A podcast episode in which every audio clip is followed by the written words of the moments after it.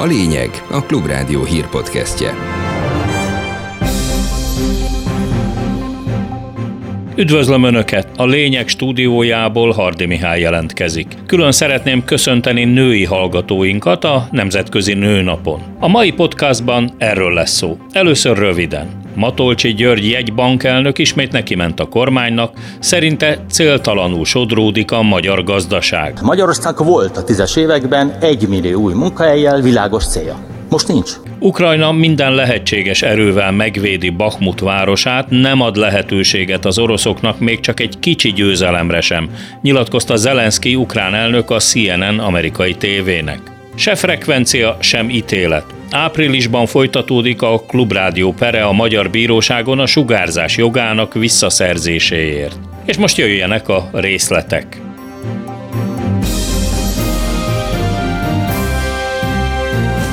Ismét élesen bírálta a kormány gazdaságpolitikáját a parlamentben a Magyar Nemzeti Bank elnöke. Matolcsi György azt mondta, a negatív gazdasági fordulat már 2021-ben elkezdődött, tehát jóval az ukrajnai háború kitörése és a kormány által hibáztatott Európai Uniós szankciók bevezetése előtt. A jegybank elnöke hiányolta, hogy nincs a kormánynak határozott és a közszámára is érthető gazdasági célkitűzése, és azt is felhánytorgatta, hogy szerinte a kabinetnek fogalma sincs arról, hogy hová vezetnek a pénzügyi folyamatok. Világos cél kell. Magyarország volt a tízes években egy millió új munkahelyjel világos célja. Most nincs. Miniszterelnök úr azt mondta nekem, mikor, hogy mondjam, tapintatosan ám, de szívósan kértem tőle, hogy egy mérhető célt rajzoljunk föl az évtizedre. Ha mérek, veszítek. Nincs igaza. Aki nem mér, biztos veszít. Aki mér, az nyerhet. Például a választásokon mérjünk, nem? És, és nyert a miniszterelnök. Mindent mérni kell, a gazdaságban különösen. Aki nem mér, veszít.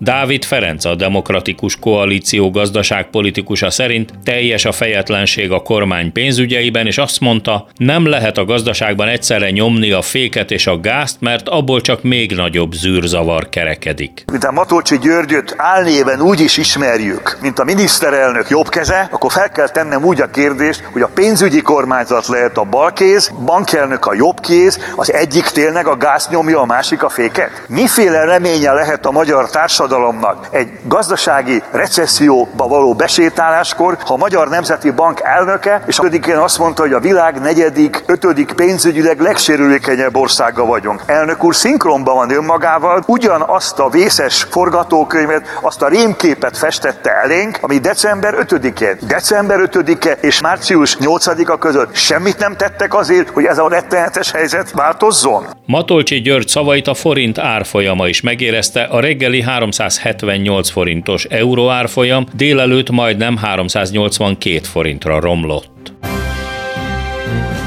Ennek a podcastnak a rögzítése idején már vélhetően úton van vissza Budapestre a Fidesz képviselőiből álló úgynevezett tényfeltáró küldöttség, amely a nap folyamán Helsinki-ben tárgyalt a Finn parlament képviselőivel. A Hende Csaba vezette magyar küldöttséget fogadta Matti Vanhanen, a Helsinki parlament elnöke, és találkoztak a finn parlamenti pártok frakcióinak a vezetőivel is. Ahogy előzőleg Stockholmban, úgy a Finn fővárosban sem derült ki, hogy van-e bármi nemű kifogás a Magyarországnak vagy a Fidesznek a svéd és a finn NATO csatlakozással kapcsolatban, azonban Hende Csaba újságíróknak válaszolva nyitva hagyta a kérdést, hogy március 20-án a magyar parlament hajlandó-e ratifikálni Finnország csatlakozását az Észak-Atlanti Szövetséghez. Mint fogalmazott, ebben nincs semmiféle automatizmus.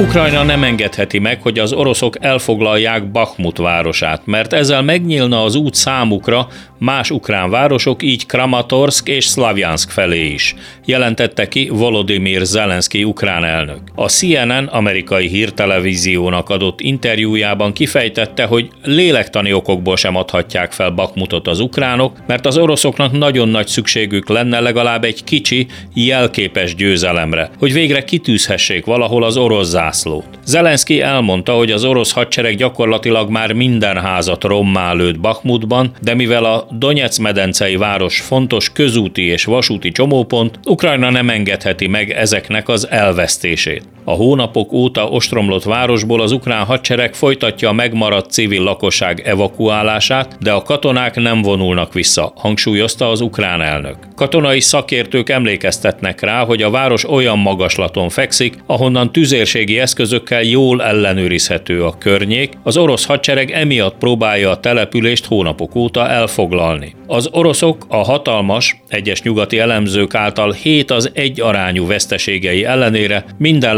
lehetséges eszközt, még a Wagner csoport börtönökből besorozott bűnözőit is bevetette Bakhmut elfoglalása érdekében, egyelőre eredmény nélkül.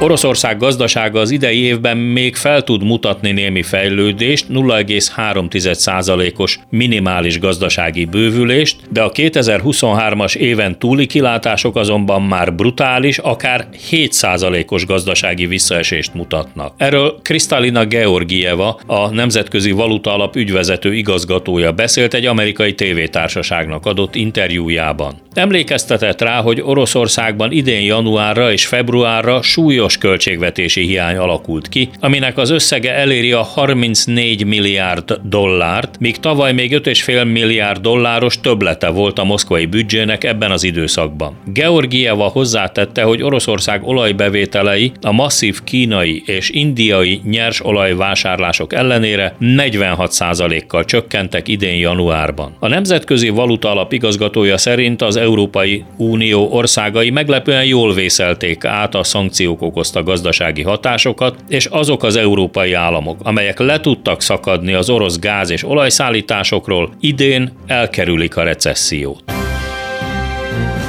Az Európai Unióban Magyarországon található a legkevesebb nő a vállalatok vezetésében, nálunk van a legkevesebb esélyük bekerülni a cégek felső vezetői közé. A legfrissebb európai statisztikák szerint Magyarországon a felső vezetők mindössze alig 10%-a nő, addig ez az arány az Európai Unióban ennek háromszorosa, azaz 30% körül mozog. Közben Spanyolországban napirendre került, hogy vezessenek be kötelező 50%-os női kvótát a vezetői helyek elosztásánál. Csak hogy Madridban ez alatt kisebb koalíciós válsághoz vezetett egy törvénymódosítás, amely a nemi erőszak áldozatául esett nők védelméről szóló törvényt változtatta volna meg. A magukat egyaránt feministának minősítő szocialisták, illetve partnerük a tőlük balra álló Podemos a parlamentben a kormánykoalíció létrejötte óta először egymás ellen szavazott, mégpedig éppen a nemi erőszak áldozatait védő törvény módosítása kapcsán.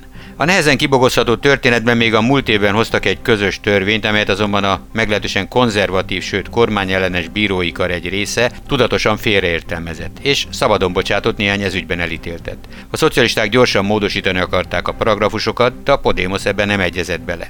Így aztán a módosítások a jobboldali néppárt támogatásával mentek át a parlamenten, amit persze a koalíciós partner rossz néven vett. El Partido Socialista no ha querido el acuerdo, ha preferido darse la mano del Partido Popular. A szocialista párt nem akart velünk megállapodni, inkább kezet nyújtott a néppártnak, amely mindig a feminista ügy ellen szavazott. Azt hiszem ez rossz hír országunkban a nők számára, mondta Irene Montero, a Podemos párti egyenlőségügyi miniszter.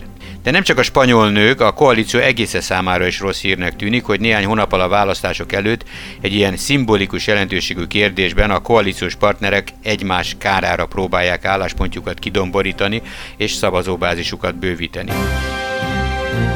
A mai tárgyaláson nem született ítélet abban a perben, amit a Klubrádió indított a médiahatóság ellen a 92.9 MHz-es frekvencia pályázat ügyében. A következő tárgyalást áprilisra halasztotta a bíróság. Molnár Tamás kollégám járt a tárgyalóteremben. A Klubrádió keresete szerint a 92.9-es rádiófrekvenciára kiírt pályázatot az NMHH egyedül szubjektív szempontokban adott egyel több pontot a Spirit FM-nek, mint a Klubrádiónak, így az ATV csoport tulajdonában lévő rádió kapta meg a frekvenciát. A Klubrádió a pályázat eredményében kifogásolta, hogy a szubjektív szempontok közé sorolták azt az objektívan mérhető aspektust is, hogy a rádiók műsortervében hány százalék ismétlés szerepel. Így míg a Klubrádió 30 százalékot jelölt meg, a Spirit FM 22,2 százalékot emiatt a Spirit kapta az egy többletpontot. Arató András, a Klubrádió igazgatósági elnöke szerint a nemzeti vagyont képező frekvenciát nem szabadna ilyen nem átlátható, szubjektív szempontok alapján odaítélni bárkinek is. Mint fogalmazott, ez nem kaparós sorsjegy vagy karácsonyi ajándék.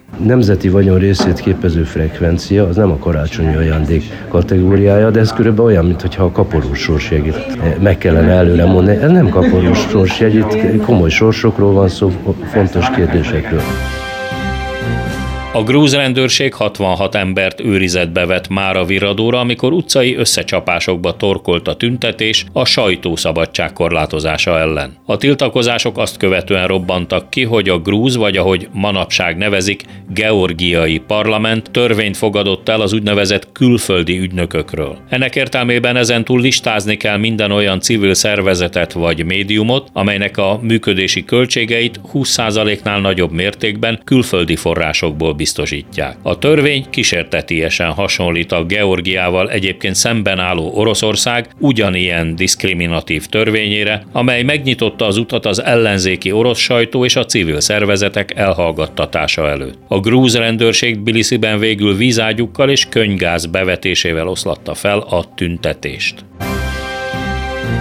Végül a várható időjárásról csütörtök délutánig. Ma este már sehol sem süllyed a hőmérséklet fagypont alá, élénk széllel érkezik a felmelegedés. Délután még 7 és 9 fok között lesz a levegő hőmérséklete, az ország északkeleti felében lehet zápor vagy eleredhet az eső. Csütörtökön 6 óra 9 perckor kell fel a nap, de ezt sok helyen nem lehet majd látni a sűrű esőfelhőktől. Holnap már az ország egész területén eshet, sőt néhol akár zivatar, villámlás is előfordulhat. A hőmérséklet ezzel együtt viszonylag magas lesz, azaz 11 és 16 fok között várható.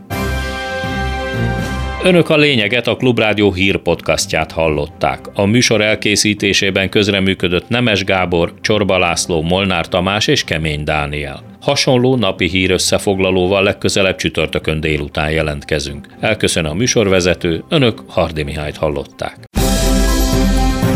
Ez volt a lényeg. A Klubrádió hírpodcastjét hallották.